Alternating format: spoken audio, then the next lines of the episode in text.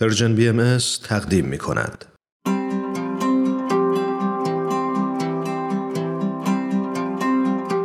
صد پرسش صد پاسخ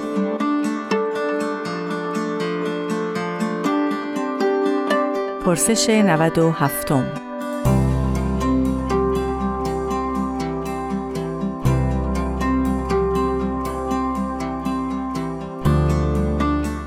آیا فکر می کنید حکومت می تواند بدین کمک کند؟ یا نظام سیاسی می تواند حامی دین باشد؟ اگر جواب مثبت است چگونه؟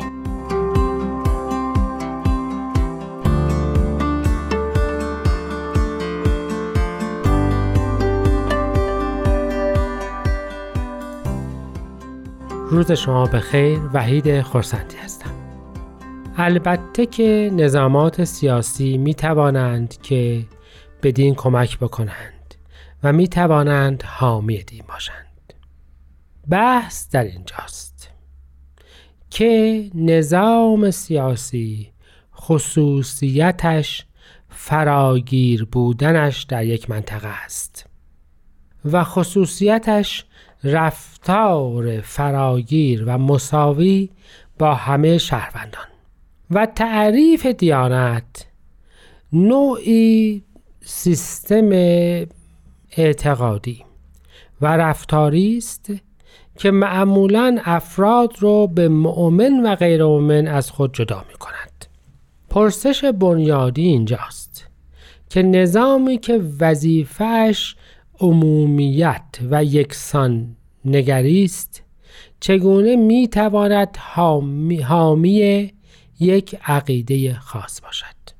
اینجاست که فهم بهایی از دیانت بسیار کمک می کند و به جای اینکه به افراط نظام دینی یا حکومت سکولار بیفتیم یعنی بگوییم که یا دیانت و حکومت هیچ ارتباطی با هم نباید داشته باشند یا بگوییم که دیانت باید که ارباب حکومتی خاص بشود راه حلی میانه راه حلی تازه پیدا می شود جامعه بهایی حقایق دینی را به دو قسمت تقسیم می کند.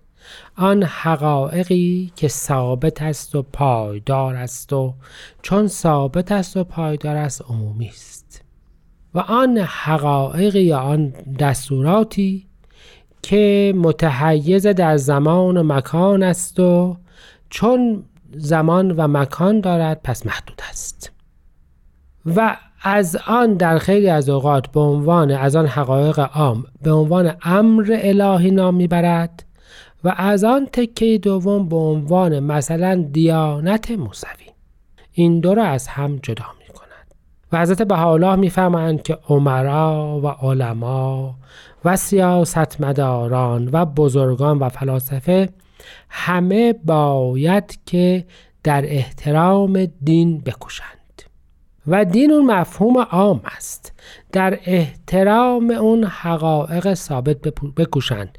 حقایق ثابتی مثل یکتایی حقیقت مثل وحدت نوع انسان و واحد بودن جهان مثل وحدت قوانین موجود در جهان. مثل وجود پاداش و مجازات برای خوبی و بدی. مثل احترام به کسانی که در اصل انسان به اونها مدیون میماند. از پدر و مادر گرفته تا معلم و غیره. همه اینها حقایق ثابت از هیچ دینی نیامده است که استغفر الله دستور دزدی ناپاکی عدم امانت و ظلم بدهد. اما اگر حکومتی حامی امتیازات خاص برای پیروان نوع خاصی از عقاید دینی شد البته که می‌تواند ظالم بشود و البته که نباید. پس ما از همه حکومات می‌خواهیم که حامی حقایق اساسی حیات انسانی باشند که به تشریع الهی و به فیض الهی بشر عطا شده است و البته از آنها می خواهیم که ضمنا همه شهروندان خود را به چشم یکسان بنگرند و در عمومیت و یکسانی کارهای خودشان بکشند.